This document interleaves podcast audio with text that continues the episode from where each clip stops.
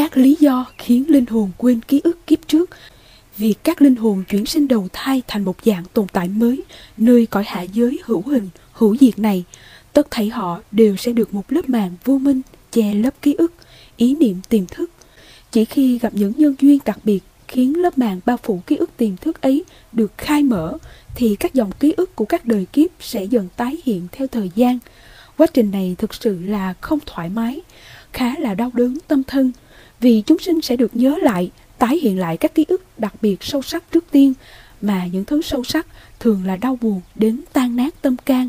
như là sinh tử nghiệp, như là bị kẻ khác sát mạng hoặc sát mạng kẻ khác hoặc như là đã từng khổ sở ra sao khi mất đi người, vật, thứ mà mình vô cùng trân quý. Cho nên, việc chuyển sinh đầu thai sẽ giúp chúng sinh quên mọi ký ức của kiếp trước để sống được trong một thân phận mới.